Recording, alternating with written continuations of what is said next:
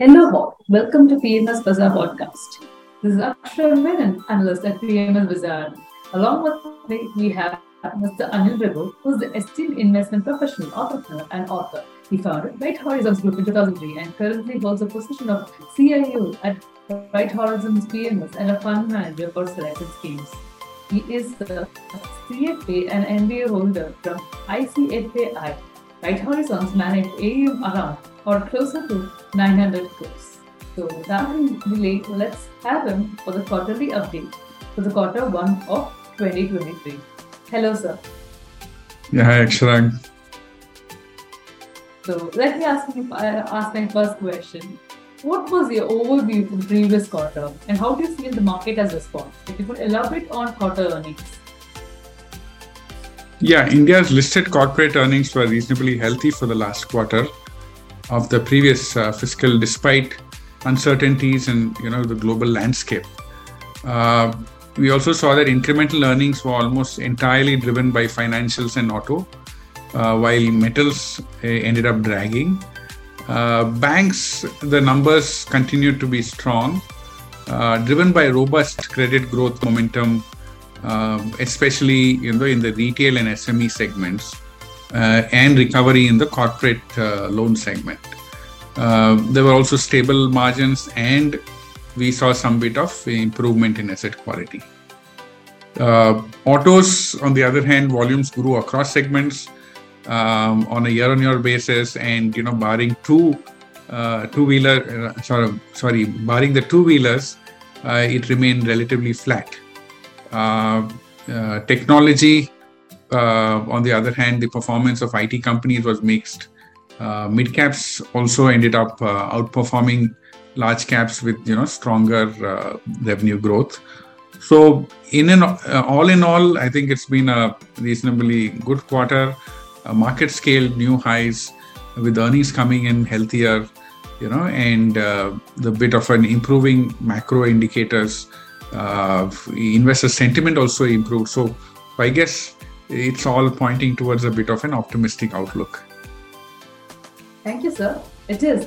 And if you could elaborate on the investment philosophy and the process that's going to contribute to the performance of your funds, what is the secret mantra that you follow? Yeah, so a key part of it has been our investment philosophy. We have the philosophy is about striving to deliver a superior risk-adjusted return. Okay, and we also have a robust risk management methodology and a structured investing process. Right, and we also go through and do an in-depth fundamental and quantitative analysis, for which we have a bit of a framework. And I think putting that together, and working and delivering towards it, is what has helped us, deliver performance, and the performance also has been pretty consistent. And I give a good reason of it for, the process that we have. We also do, have a bit of a framework where we say, okay, how do we look at identifying, the future leaders, and which help us identify, multi-baggers. And so there's a framework, by which we sort of work there again to try and, get, good businesses at a price that we are comfortable with. And I think, so this growth multi-bagger framework is something that, helps us also to, pick up some of those leaders. And where we're able to do that consistently is where we also see returns. Okay, thank you, sir. And when you say the multi-bagger returns, I think that's a key thing for any investor who looks upon for a fund. Most of your funds, just like let me super value or 10 years or flexi cap or this India business leader, most of them have given a better return than the respective benchmark. So if you could explain how they are different and how their approach from different from each of these categories. Yeah, like I just mentioned, right, our process and how we go about it and the frameworks that we've developed have helped us be consistent in our performance. So just detailing that a little bit, we filter businesses with, solid fundamentals, right? And, from the whole universe, then we come down to a smaller set of stocks, right? Subsequently, we, scrutinize these for, all operating metrics. We have created a bit of a ranking methodology, based on which we, give scores to companies based on, various parameters and weightages that we've come up as part of this methodology. And finally, we have, valuation metrics in place. And like I said, growth at a price is something that we like to look at. So the last part of it is also looking at valuations and, where they go out of sync with what our views and expectations are, then we also look to exit them. But fundamentally, we also follow a bit of a bottoms-up approach of stock picking, where we look at various metrics which come into our screening criteria, and subsequently, we search for stocks which can also either be turnaround stories, can be potential disruptors, and have good moats for their businesses, which sort of ensure that they are able to consistently deliver, on profit growth. So those sort of put together helps us, to come out with more consistency in returns. But I would give the process orientation as one of, the key drivers for the performance. Yeah, actually with your answer, I got to understand about the how a Right Horizons approach a stock for selection into their portfolio. That was very clear. But if I could ask, what is the exit strategy Right Horizons followed to exit from a particular stock? Is there any particular exit strategy that you have, sir? Yeah, actually, one of the methodologies that we have is what we call as the Right Horizons pendulum, and that is more to do with entry and exits. So, like one said, when we enter itself, we look at what is the valuation and price, and based on that enter. And subsequently, if we find valuation skyrocket and go to levels that we are uncomfortable with, then that is something that we exit, even if we love the company, right? Because as part of our risk management as well, that's a practice that we've been following and it has worked well. The number of companies where, they are fantastic companies, they did very well, we exited and subsequently they either stagnated or some of them even came down. So exits have been a bit of a strength on our side. The second point of exits that come in is when, because we track every stock quarter by quarter, all, the results, attend the calls or meet the companies, etc. And if we find there's inconsistency in what is being said, or we find some deterioration in performance or outlook. So various factors, we may also take a call, to exit the stock or, lower the weightage, depending on all of these. So again, exit also has a very clear process to it. Okay. And that is something, which has helped us.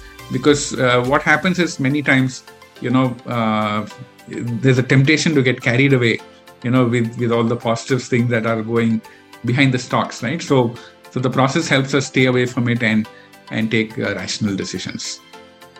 Yeah, absolutely, sir. And if I could ask, if there is any notable investment decisions that were made in your strategy in recent or in previous quarter, and if you could throw some light on how the portfolio has stand up for the in spite the market was quite volatile. So how did the portfolio stand up in volatility? If you could give some examples. Yes, so there are basically a number of stocks. So for example, again, since you're talking about stocks, I also cover what are some of the actions that we took, in the recent quarter, etc. Right? Because some of it is also we look at it based on a slightly macro view and outlook there.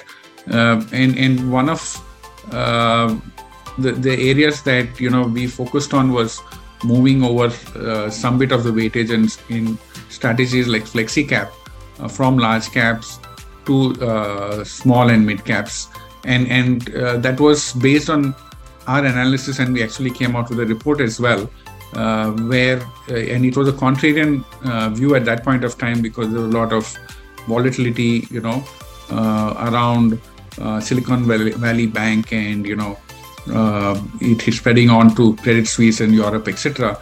And India also, we had you know, the Adani overhang.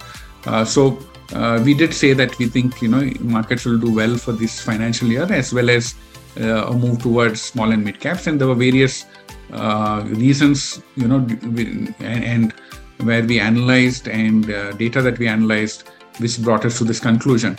So based on that, you know, we did move out of a number of large cap stocks, right from Bharati, Airtel, Maruti, Sun Pharma, etc.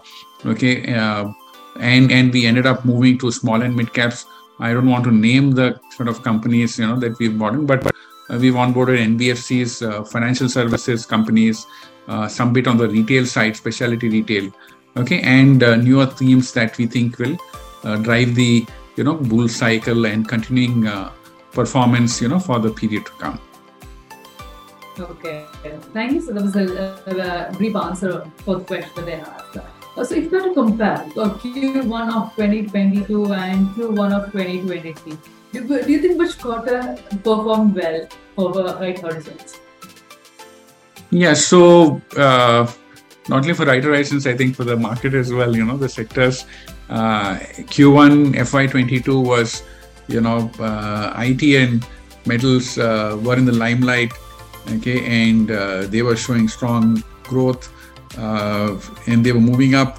There were misses some bit, you know, from the financial services space, and private banks showed some slippage from the retail segment, and also NBFCs reported sort of below par earnings, you know, as collections got a little impacted from the COVID type of situations, okay, and also some bit of stress building up from, you know, segments across auto, capital goods, and, you know, telecom also. Results were impacted, you know, by the pandemic.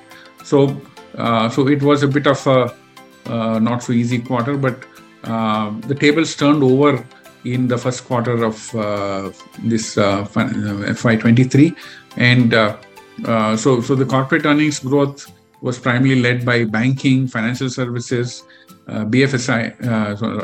BFSI sector, okay, and on the other hand, IT, pharma, and some of the cement sectors, etc., were impacted. Okay, so it was a bit of a turnaround in some of the sectors which did really well, you know, came back and did poorly as we sort of went forward. But yes, the BFSI sector has improved structurally. NPAs also are at a better place, and we're seeing that more sustainable, you know, earnings growth coming from, you know, various segments, you know, of the years. So all in all, I think we think that Q1 2023, you know, has been good, and probably setting up, you know, for some better growth as we move forward. Yeah, even you know, the markets are all-time high now. Yep. And one more thing, that we are coming to the last part of the question session. The last question is that, what is your outlook on upcoming quarter earnings of 2023, and where do you see any changes expecting in the portfolio?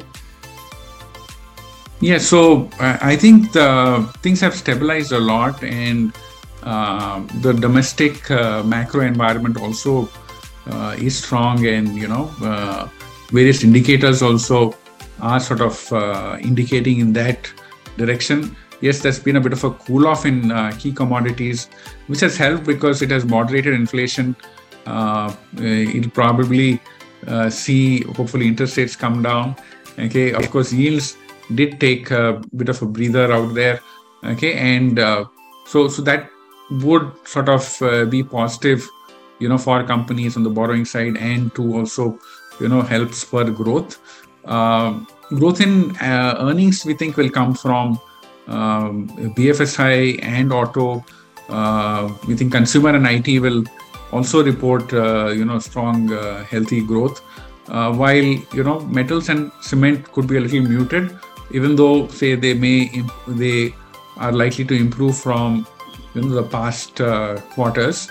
The sectors based on domestic demand we believe will do better than say export oriented segments. So we think the domestic economy will do a lot better, and that makes us bullish on say building materials, autos and auto ancillary, banking sectors, and we believe they will continue to drive earnings growth, and possibly they could also outperform their peers.